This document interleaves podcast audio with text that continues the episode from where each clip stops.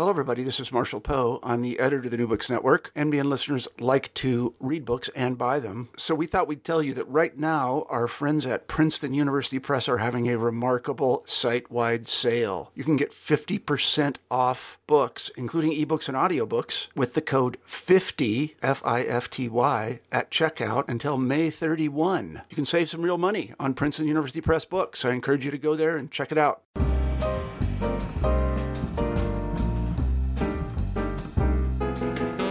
Hello, everyone, and welcome to New Books in Medicine. I am your host, Jeremy Corr.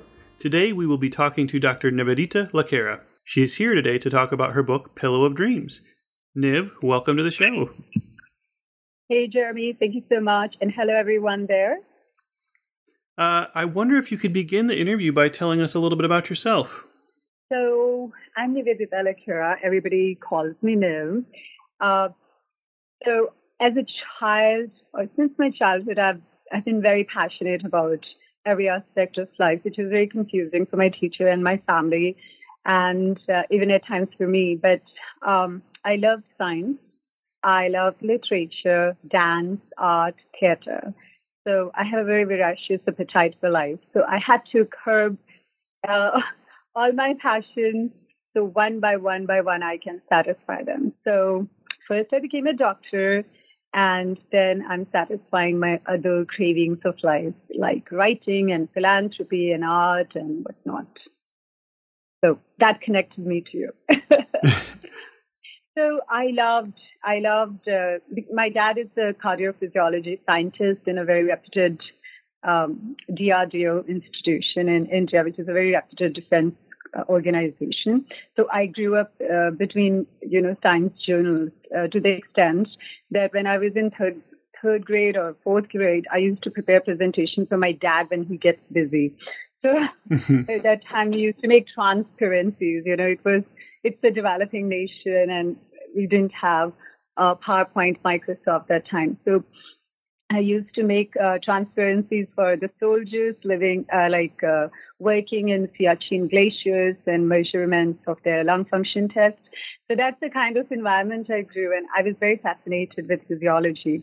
And I used to tell him that I, I'm going to be a scientist, but I don't think I have this much patience to wait for years for research to reveal what's good for people.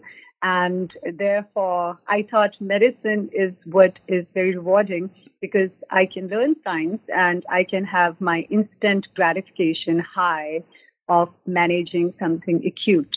So thereby, um, I was in a hurry to get to med school. So I took my entrance when I was 16 or 15 and I, I went to med school when I was 17 and, uh, I was just dying to do internal medicine. And believe it or not, it's very competitive in India to get MD internal medicine. So when I came to US, I was very excited because I got to do my MD in internal medicine. Um, and uh, first year I did at Good Samaritan in Baltimore, which was an incredible experience. And second and third year I did at a wonderful University of Iowa Hospitals and Clinics, which is a very huge um, center, tertiary care center for, that caters to the Midwest. Uh, my dean is uh, Paul Rothman, who was amazing, incredible teacher. He's now CEO of John Hopkins.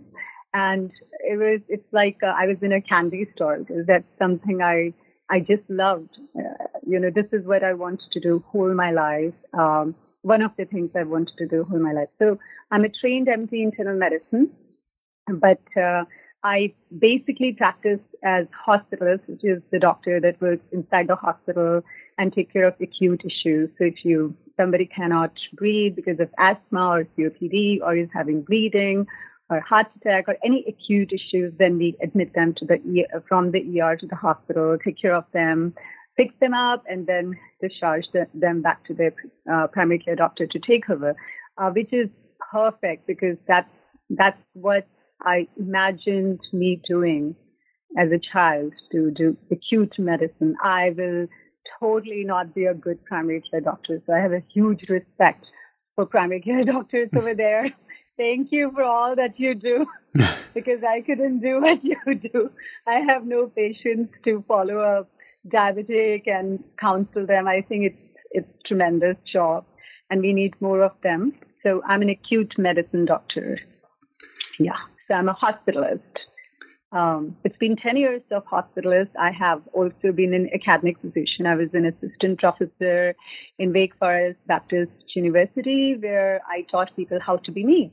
So uh, I taught residents and medical students, which was a very good experience. And then I taught at St. Mary's uh, Medical Center in San Francisco too. But right now I'm a non-academic physician and I love everything about medicine. I can do acute medicine forever. Yeah, so that's my main job. So this book is is quite a bit different from uh, what I typically have on my show. Um, this book is a poetry and art collection, um, but a lot of it is inspired by and interwoven with your career and experiences as a doctor. Um, can you talk a bit about what inspired you to write Pillow of Dreams?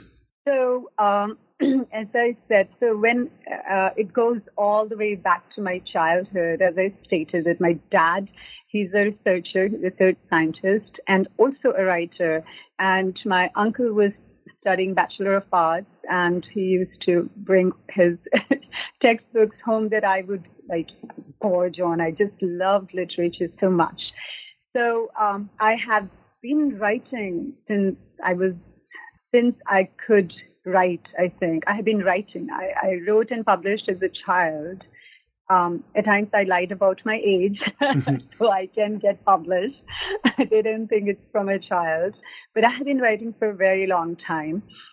And, uh, but, you know, medicine is a very uh, intense uh, education and it is very demanding on your time and mind space. So I had to leave literary part of uh, me uh, on the side to pursue medicine that I that is my number one passion.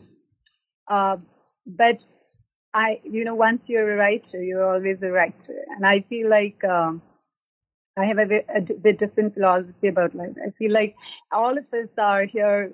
We've, we've been sent by universe to do certain things, you know, and they are they come to in our lives in the form of passion so when you quiet the noise around you and you listen very deeply to what your constitution is, that, that what what is directed in, from inside towards outside is your passion. And when you pursue your passion and when you manifest what you're supposed to manifest, it gives a very different uh, feeling. It is, I think, it is the same state of trance that saints accomplish during meditation. So it's like a musician who wants to make music feels exactly, or a dancer uh, who is a born dancer feels like that. That's how I feel about writing or dancing or creating art or even talking to people or in just general sense of my being. So I have the, I am genetically uh, wired to transmit ink from sky. and, and, so what happened was um, during my second year residency, um, I sustained a very massive stroke.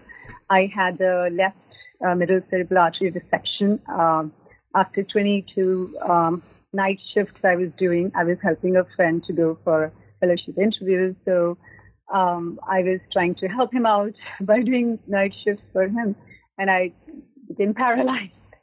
Uh, it was a very um, eye-opening experience for me in the sense it made me feel that uh, the transient nature of our existence.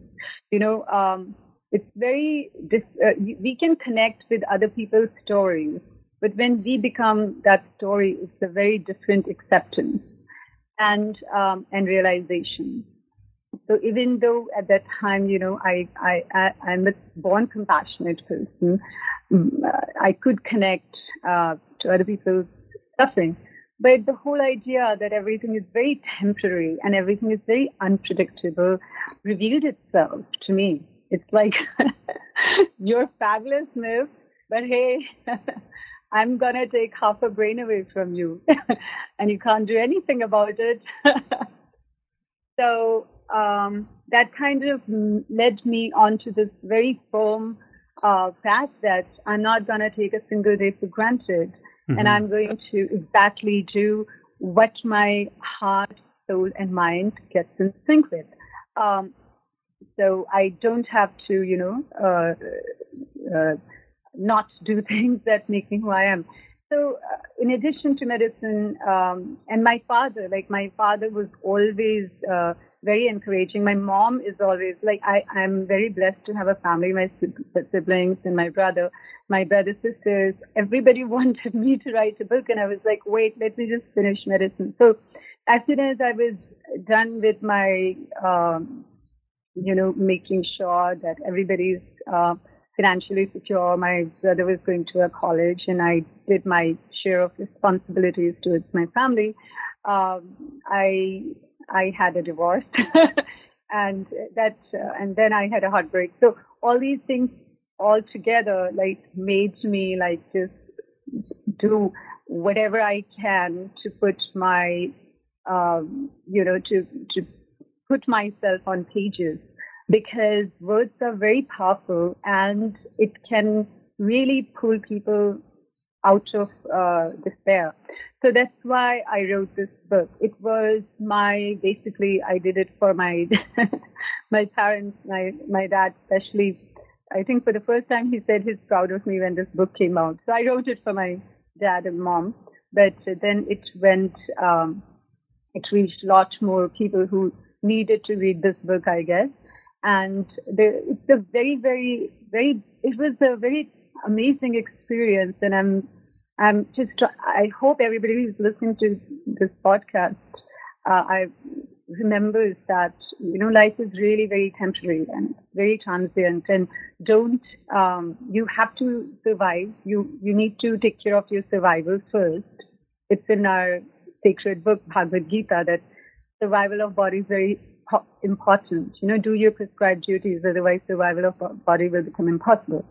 But you also have to satisfy your purpose and passion and not postpone, not wait because we are very perishable. So uh, the only way to leave permanence of yourself is to create something.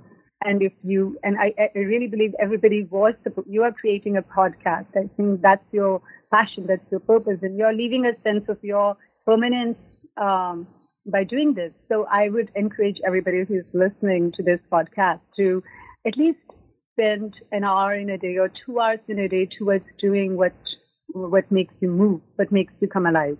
So that's how this book was born, and this is this has been one of the most incredible experiences of my life because uh, as a doctor, I I don't I don't like to use word saving lives because I I find that very narcissistic thing to say.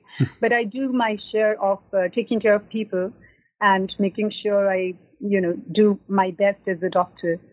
So in terms of physiology and, uh, you know, anatomically, I feel like that uh, as a doctor, I take care of their diseases. But this is, this book is for the rescuing of souls. And uh, a lot of women who messaged me, they were two women who said they didn't commit suicide because of my book. And, um, you know, a lot of the time we conquered, I have conquered death inside the hospital uh, walls uh, by giving medications. But that kind of was very, uh, it affected me very deeply that words are there um, to provide that support. And a lot of other women, the people, men, there are men who told me that they keep my book in their nightstand and re- read it at times. Uh, they're rereading, rereading it at times, four times, too, because because they want to keep reinforcing certain words. And and I think that's a very beautiful way to connect with more than uh, more than you know somebody immediately uh, near me it's the power of uh, literature that it reaches beyond what you can see. So that's what this book accomplished for me, and that that's beautiful. that's awesome. that's an incredible experience. Uh, so one of the things I thought was really cool is 100% of the book's profits go to a good cause. Uh, can you tell us a bit about that and why that cause is important to you? So um, I keep referring to my childhood because I feel like I haven't grown as an adult. but I feel like the purpose of my adulthood is to make sure that the child inside of me remains alive and does things that it always wanted to do.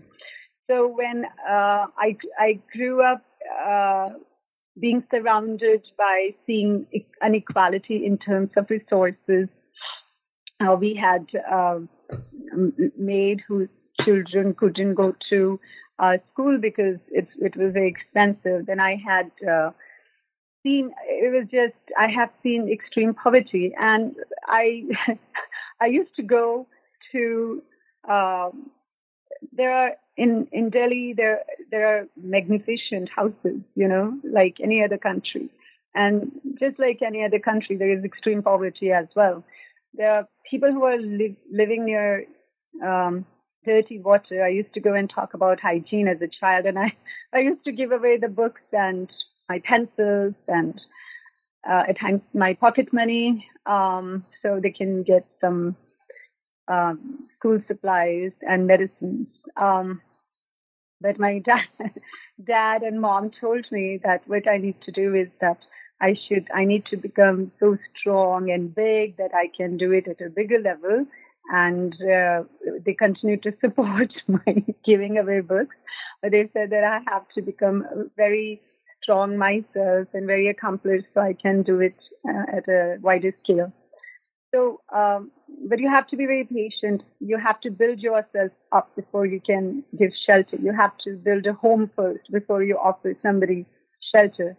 So, um, when I was, um, when I did all I really needed to do to support myself. Uh, then I always uh, wanted, uh, there was when Syrian refugee crisis was going on, that was very close to my heart because, you know, um, growing up, we were in a rental house and uh, rental apartments and just the fear that somebody doesn't have a place and has become total refuge in a different country and with no name was very scary to me and therefore I went there, and uh, I would actually applaud Greece. So those those were the uh, refugee camps in Greece. I would applaud Greece, Greek people who were so supportive. Their own uh, economy was in crisis, and they were still so magnanimous and gracious in helping um, refugees and embracing them. So I, I, I still uh, so I want to.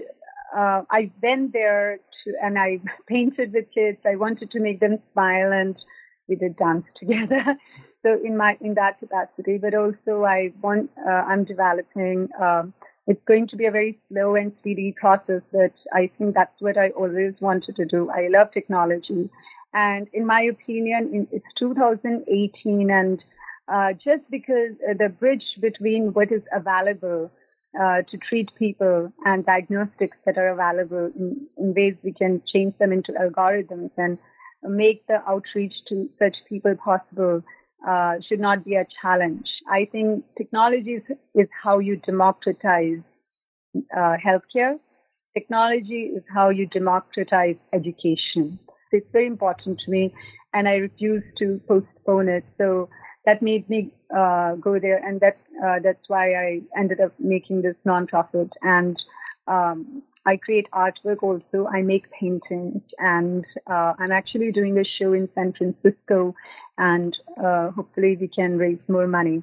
It's not just for refugee camps; it's basically any underprivileged. Even within America, there is such a sad state where healthcare is not reaching everywhere it should reach. It has, unfortunately, it has people are pimping out healthcare. It has become a commodity, which it should not be. It should not be luxury. Um, it should not be the color, color purple of royals that, that's forbidden to. That's only uh, asset of riches. It's very. Uh, it it breaks it breaks the nation apart. It breaks the community apart. So I'm very uh, passionate and emotional about it, and only way I can help is incorporate my emotions into action. And, uh, you know, I'm not a very wealthy person, but I am uh, comfortable enough that I can, you know, do justice to certain things. And at times, what the most important resource you have in your life is you. You are the resource. You are the resource for each and every dream that you want to pursue. And if you rather fail pursuing those goals than not letting them breathe ever outside of your existence. So that's that's why. So my second book and third book, which will be coming, is also um, going to be towards that cause. Um, I have to pay engineers. so that that uh, I, I feel like because the poetry comes from such a sacred place uh, of existence of my being, art comes from such a uh, sacred and pristine place of my being that it goes towards something equally, um, you know, e- equal place, which is helping others. So I see you often are uh, a keynote speaker at a lot of different kinds of events. What type of events do you typically speak at, and what do you usually speak about? So uh, you know, Jeremy, the thing is, um, I was very fortunate that during my primary education that I could read a lot more about life uh, than what is taught in standard schools because of the environment at home. Like I read about Buddhism and Jainism and Bhagavad Gita and spirituality as a child, uh, maybe from like during third grade, fourth grade, fifth grade. Um, I think those three years I read a lot about uh, these spiritual aspects of life, which is very, very important. So when I, what ends up happening is in la, in in general in our society nowadays is when children say I want to be a firefighter or I want to be a doctor or I want to be an engineer, it just uh, breaks my heart because I think there is a lot of gap between what is required to really live a life, not just sustain and pass through life. There is a lot of uh, need of uh, people uh, to, you know, I, I, feel like everybody's running. What is that hamster? I, I, I, don't know many American slangs, but there is hamster in wheel, right? Mm-hmm. So I feel like there is a lot of hamster in wheel motion that happens. And it's because media determines what what the goals are, what the glamorous thing is. What there are a lot of fascination towards labels, right? Um, so in order to be successful, like who should be happy? So they have this happy family portrayal or happy person portrayal or happy um, uh, just in terms of accomplished life. And then to, contrary to that is also media bringing uh, these labels of shame. So people are scared of shame and people are fascinated with what is uh, portrayed as success, right? Success and shame is how I feel like most people are running, running, running, which should not happen because success is a very uh, individualistic thing, in my opinion. And who are these outside factors that tell us what to be ashamed of?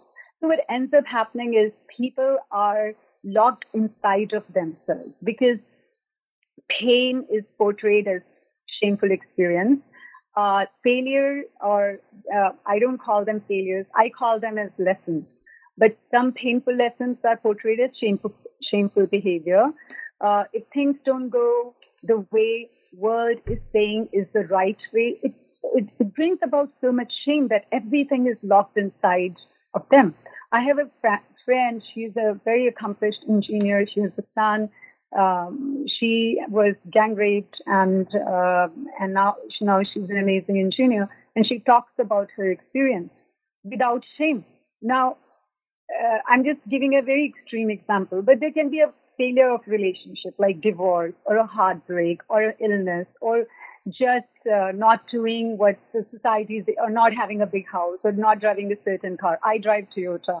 So everybody tries to put me down and they say, why don't you drive a BMW or Mercedes? And I, say, I always say I love my car because uh, I had a major accident and it protected me. So I'm very attached to it and I don't care if I don't look amazing to you getting out of it. I love my car. So I'm just saying, um, that people are uh, are living more and more in such uh, uh, in such prisons than before because uh, because of social media or learning about each other and media being so powerful. So my I feel like I feel like my job is to open that and make them feel it's okay and take away those bright and glittery labels. You know, uh, we all are going to die there is a finite life. It's a very finite and it's very unpredictable life. You should allow your uh, heartbreaks to breathe outside. You should allow uh, your journey to breathe outside. You know, uh, it's okay not to have everything. It's okay not to do everything. It's okay not to drive certain kind of cars. It's okay that your neighbors uh, are doing better than you.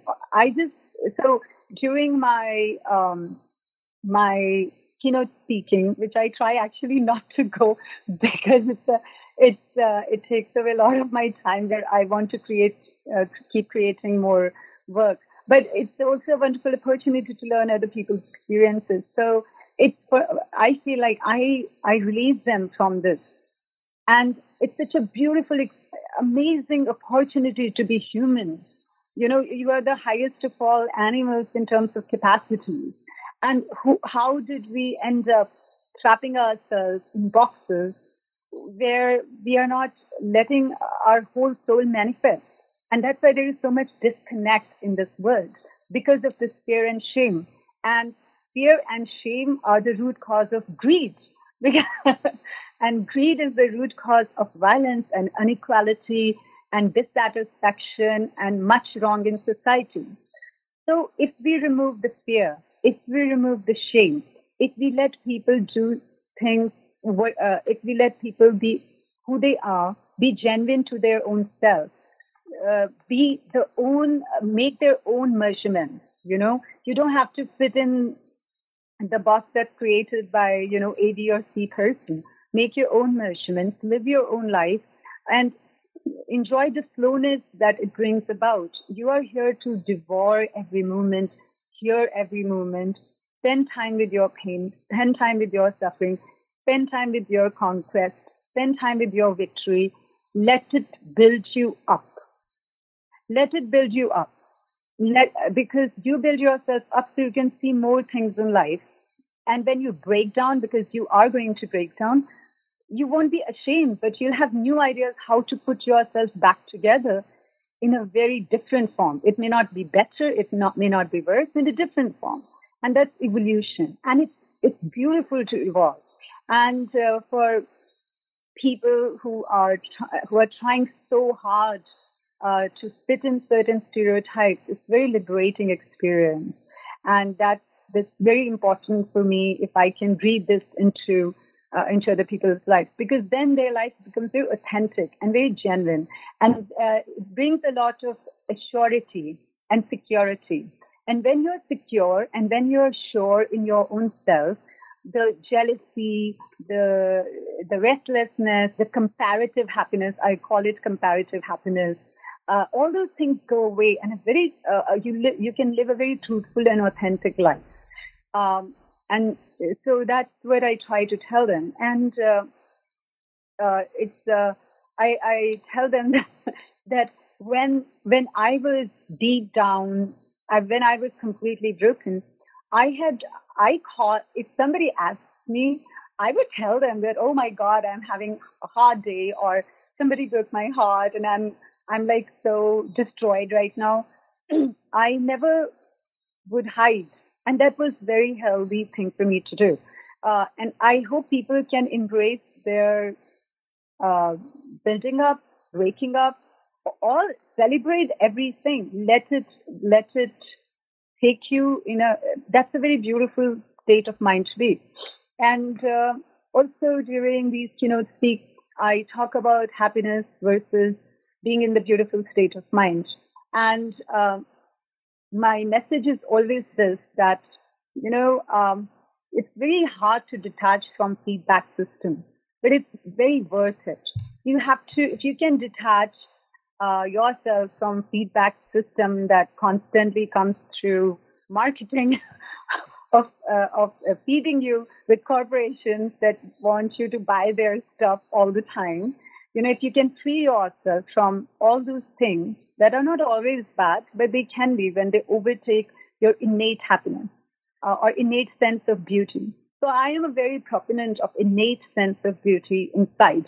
And what it means is that uh, to be always in this state, beautiful state of mind is more fulfilling. It's very fulfilling. It's a very gratifying experience. And it trumps happiness, it trumps joy, it trumps pleasure.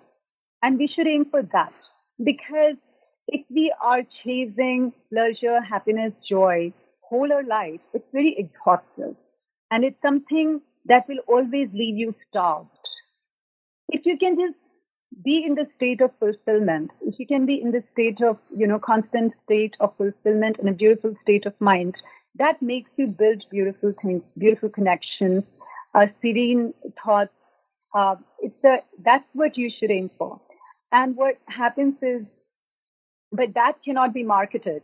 Nobody can, nobody can profit uh, off those, that thing. That's why it's not told enough to people. That's why it's not taught. So when you meditate, when you uh, have a human connection, when you're compassionate, when you're philanthropic, when you're eating good food, when you're walking in sunshine, when you're studying, when you're building yourself up, when you're experiencing emotions of pain and uh, healing, when you're experiencing love, all these help cultivate those beautiful state of being. And the root of that is learning. Learning is so important if you're always open to learning from no matter what is thrown at you, if, if an illness is thrown at you, if uh, uh, a breakup is thrown at you, if divorce is thrown at you, uh, if financial challenges are thrown at you, if you make yourself open to learning from that particular segment of life, that is always taller than suffering. That can end any suffering. You will feel pain, but suffering will go away because now you're a student and a student's job is to learn. So, uh, so learning is the root of that tree of uh, being in that beautiful state of being. And it is such a strong tree of existence that it can fight any storm, no matter where you are.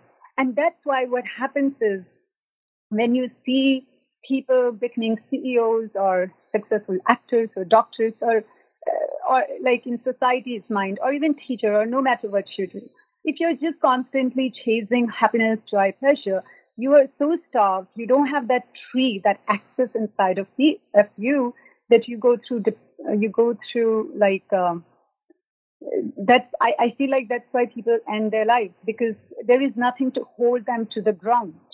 There is nothing to hold them within themselves. And uh, unfortunately, we don't talk about it enough because it's not glamorous thing to do, but it's a very vital thing to do.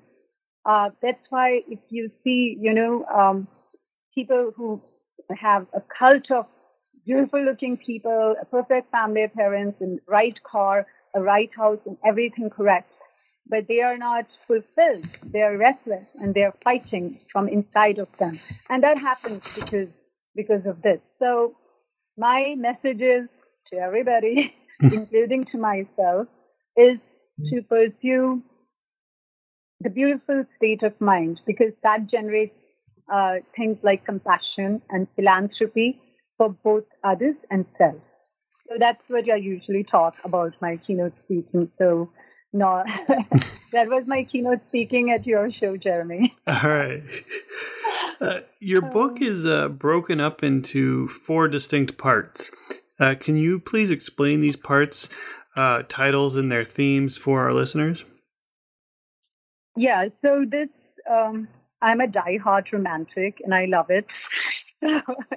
So, my book, book is i'm actually opening my book as i'm talking to you um, so it has uh, it has four parts and it's about uh, it's about loving you know a girl in love you know and then a girl whose heart is broken and a girl who is or a person let me i'm gender neutral human being so a mm-hmm. person who who fell in love or who is experiencing highest of all experiences I call love an augmented reality because all your three neurotransmitters are at its peak.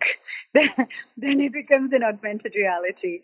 So a person in love, a person whose heart is broken, and a person who is healing, and a person who, con- who is conquering finally the self. So Saibo is the first section, and Saibo means the one who loves. So Saiba is an Indian word, Hindi word, or Urdu word, and it means lover. And the second section is called Mira.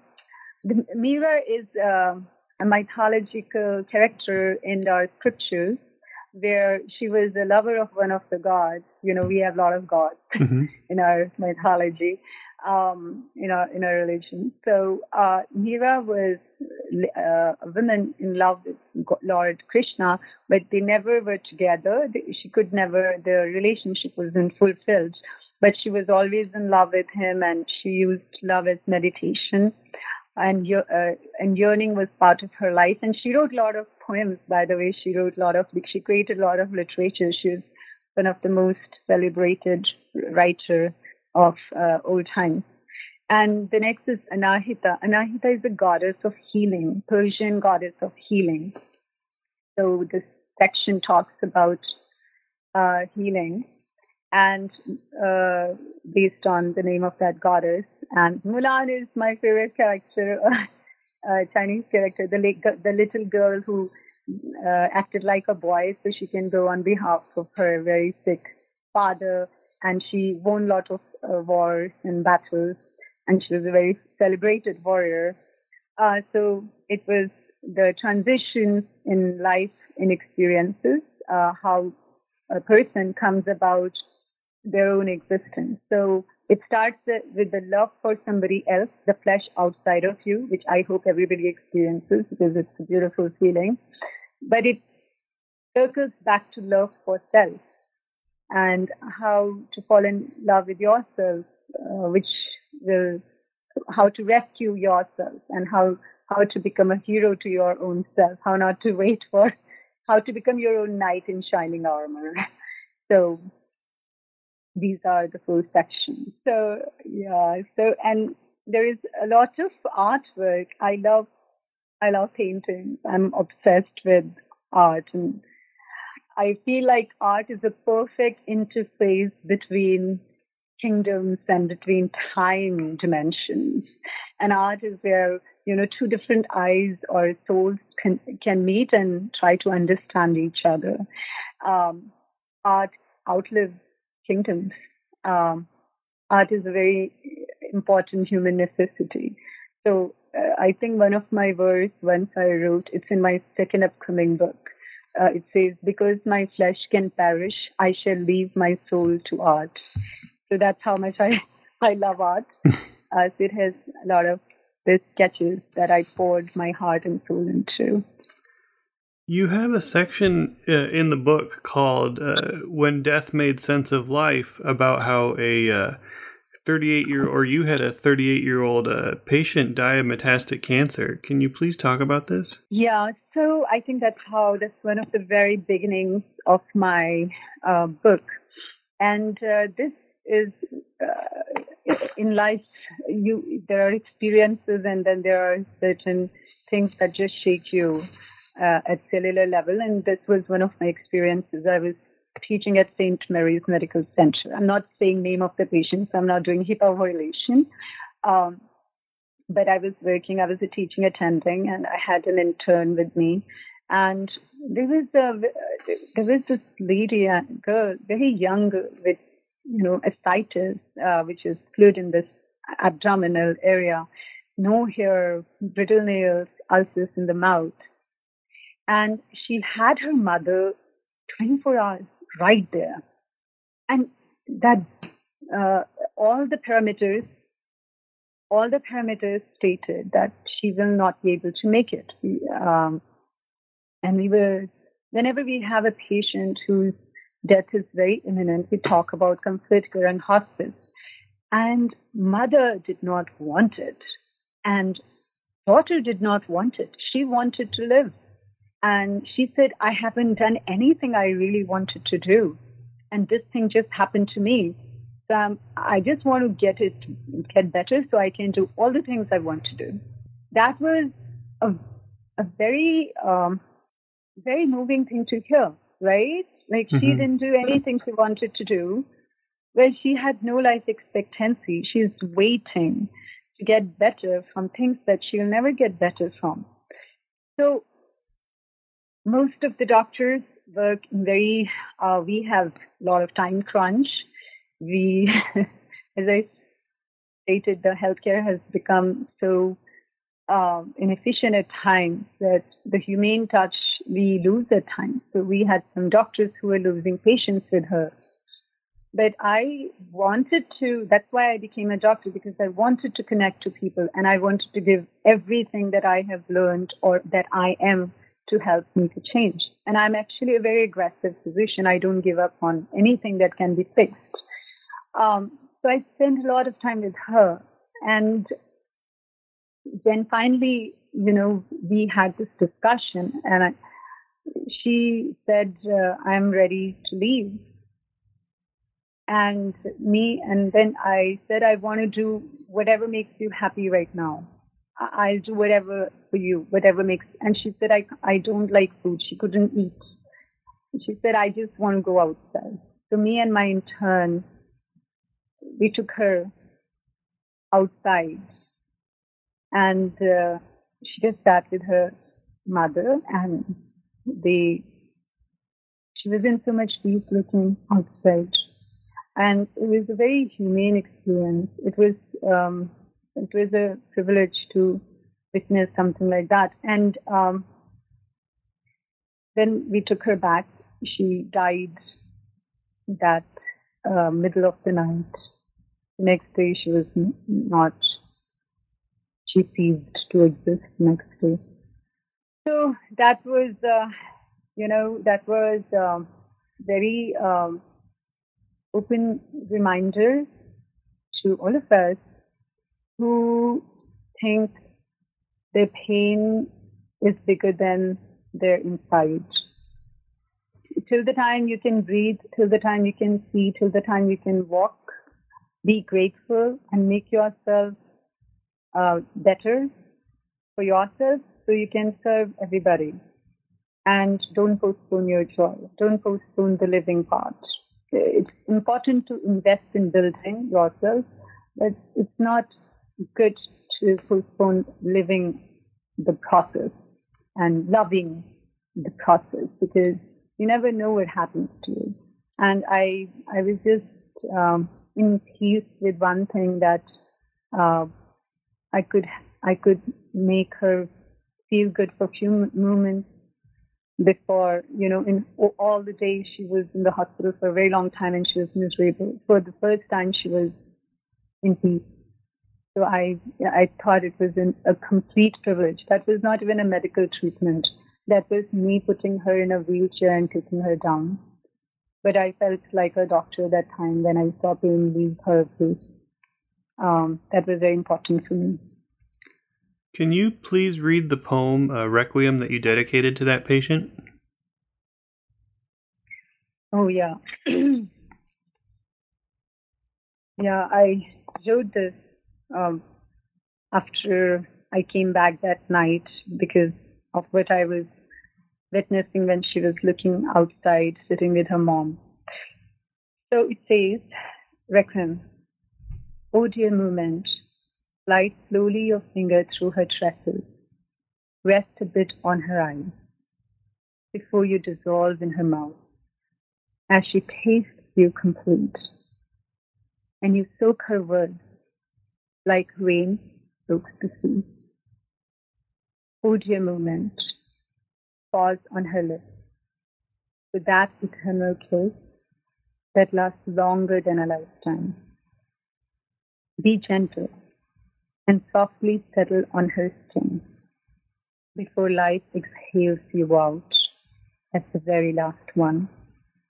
Let her capture you in her lungs, on her canvas, in her song. She wants to feast on you as a measure of forever, as the taste of sandalwood aroma and the colors of fall and the music of Christmas lights and the innocence of laughter in the glow of juiced sunset. Let her travel to the little garden of memory. O dear moment, pass slowly. O dear moment, pass slowly. O dear moment, pass slowly.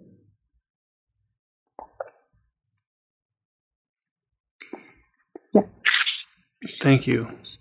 Uh, let's uh, let's try to switch to a little bit more positive note. Um, in the book, you write different letters to the readers. Uh, one of them starts out, Dear Broken One.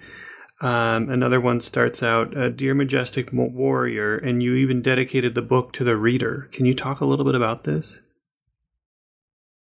Yeah. Um, so, Jeremy, I really feel like there are no strangers in life. There are just people that you haven't met yet. So, my words belong to people, you know. Uh, I even say that so many times. I don't think I'm writing when people ask me how I'm writing because I feel like it's like a seizure. I'm just letting guys, you know, walk through me uh, and just put themselves on the paper. And I just, I feel privileged to experience that process. So I, these letters, uh, readers are my friends. You know, they, they are the friends that I have not met yet and they they are my family that I haven't met yet. So whoever is reading this book, uh, it's like uh, it's like me sitting next to them and having a conversation, and that's why I dedicated this book to them because that's the only way for me to meet. It's like millions of minds thinking one thought that all hearts beat the same, and all feelings are valid, shared, and important. So that's why I dedicated it to them, and that's why my letters were um, very important part of that because my letters were how uh, how I wanted to tell everyone that their whatever they are thinking is important part of their being, and they have complete right to experience life the it's coming to them, and they have complete right uh, and freedom to comprehend it the way they want. And I was just trying to assist because uh, that's what I wrote, I think, in my beginning, that we all are connected with common threads of pain, suffering, loss, joy, little victories, um, pleasure, all of these things. We are very, it's a very shared experience. And it, that's why, that's why we all are same and that's why we all belong to each other. So this letter, Dear Broken One, is actually um, um, is one of my reader reads it every single day because she's going through a very hard time, and this helps her. Um, so, so I'm connected to her with this letter, and whoever else is reading these letters. It's like holding hand through words. Before the interview, when we were talking online, you had asked me to have you tell everybody how you make your coffee. Would you tell everybody how you make your coffee? My coffee. so I'm a big foodie and I'm a big uh, nutrition. I consider myself a herbie uh, herbie specialist. So, uh, especially since my stroke, I really wanted to get as much uh, superpowers as possible. So I eat very uh, curious foods um, that helps me, uh, that make me superhuman, you know, and fabulous. So my coffee is one of them. So every morning, uh, I boil water uh, in the steel pot because I, I don't have anything non-stick because I don't want to die of cancer. Who knows? But I don't like non-stick ware. So in my steel pot, which is BPA free, I boil water and it has all the possible herbs. So it has fenugreek seeds and uh, it has cinnamon, a particular kind of cinnamon. I'm blanking off the name of that, but it's a good quality cinnamon which is not toxic. Uh, then it has cloves. Cloves are highest antioxidant. Uh, they have very high antioxidant activity. So organic cloves. Then uh, it has black peppers, organic black peppers. Then ginger, uh, cardamom, and turmeric. And uh, I boil this, and throughout the day, I make uh, either coffee or tea from them.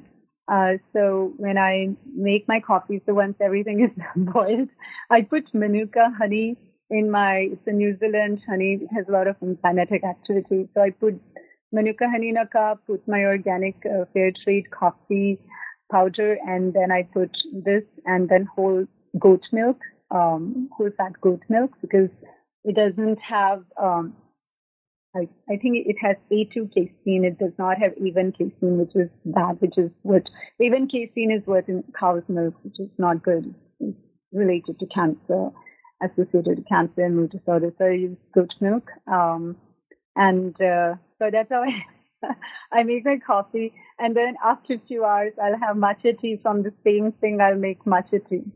And, uh, and this, or then after few hours, I'll have, uh, um, I'll have other kind of teas. Like I have, I have a tea bar at home. I'm a teaholic.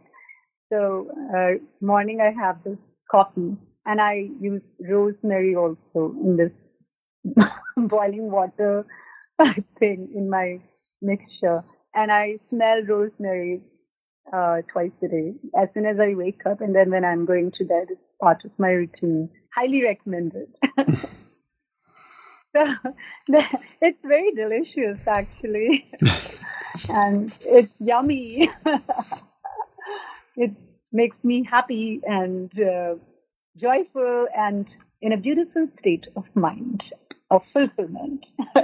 I think I thank God and universe for the beautiful opportunity that's given to me by making me this angelic drink that I I savor very very gently and I if if there is a reality show on me they can just make it on me making my food how much happy it makes me I make my own chocolates at home I make my own energy bars at home. I make my own meals with so much.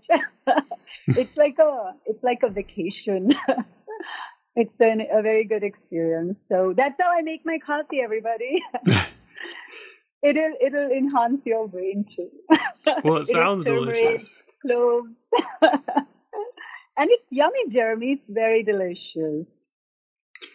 Well, Niv, I've taken up a lot of your time today. Um, my final question for you is uh, what are you working on now? I'm working on too many things, but um, I'm working on some short movies. We are going to shoot some of the poems uh, in Uganda. One of the movie director wants to do it, but I'm most excited about my second book, which is already, uh, I think it's available on pre-order on Amazon. You would love the title, Jeremy. Are you ready to hear the title? I'm ready. Yeah. Embrace yourself.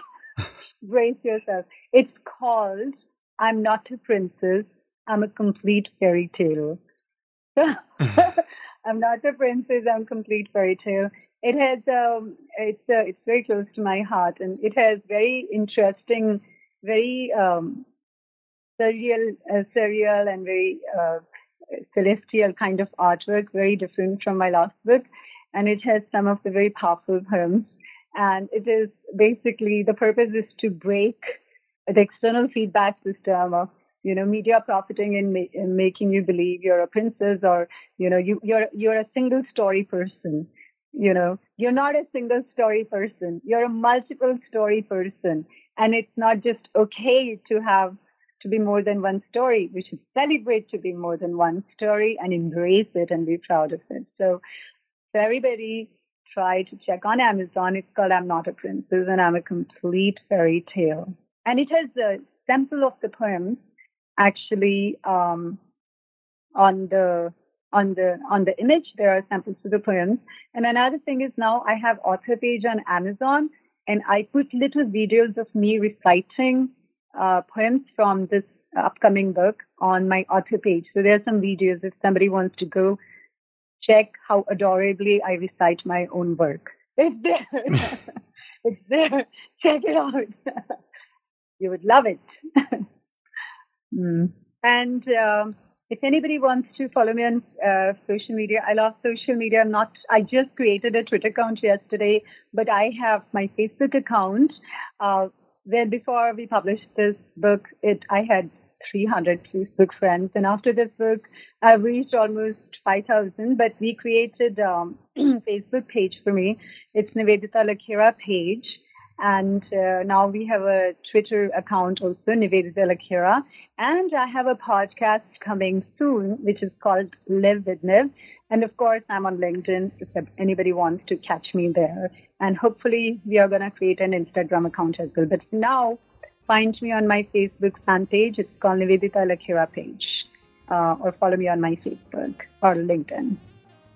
Thank you very much. I'd love to have you back on the show when your next book is finished and we could chat about that one as well. Oh, I'm so excited too, Jeremy. I can't wait to talk and uh, talk to you and all your listeners who are amazing. And uh, yeah, I would love to have a conversation. So if they leave comments, I would love to know how they like my book, how they like uh, love this conversation. Um, and also, if they have more questions, I would love to answer them. Niv, I want to thank you again for being on the show today. It was an absolute pleasure to talk to you. Take care. Thank you, Jeremy. Take care too. And take care, everybody.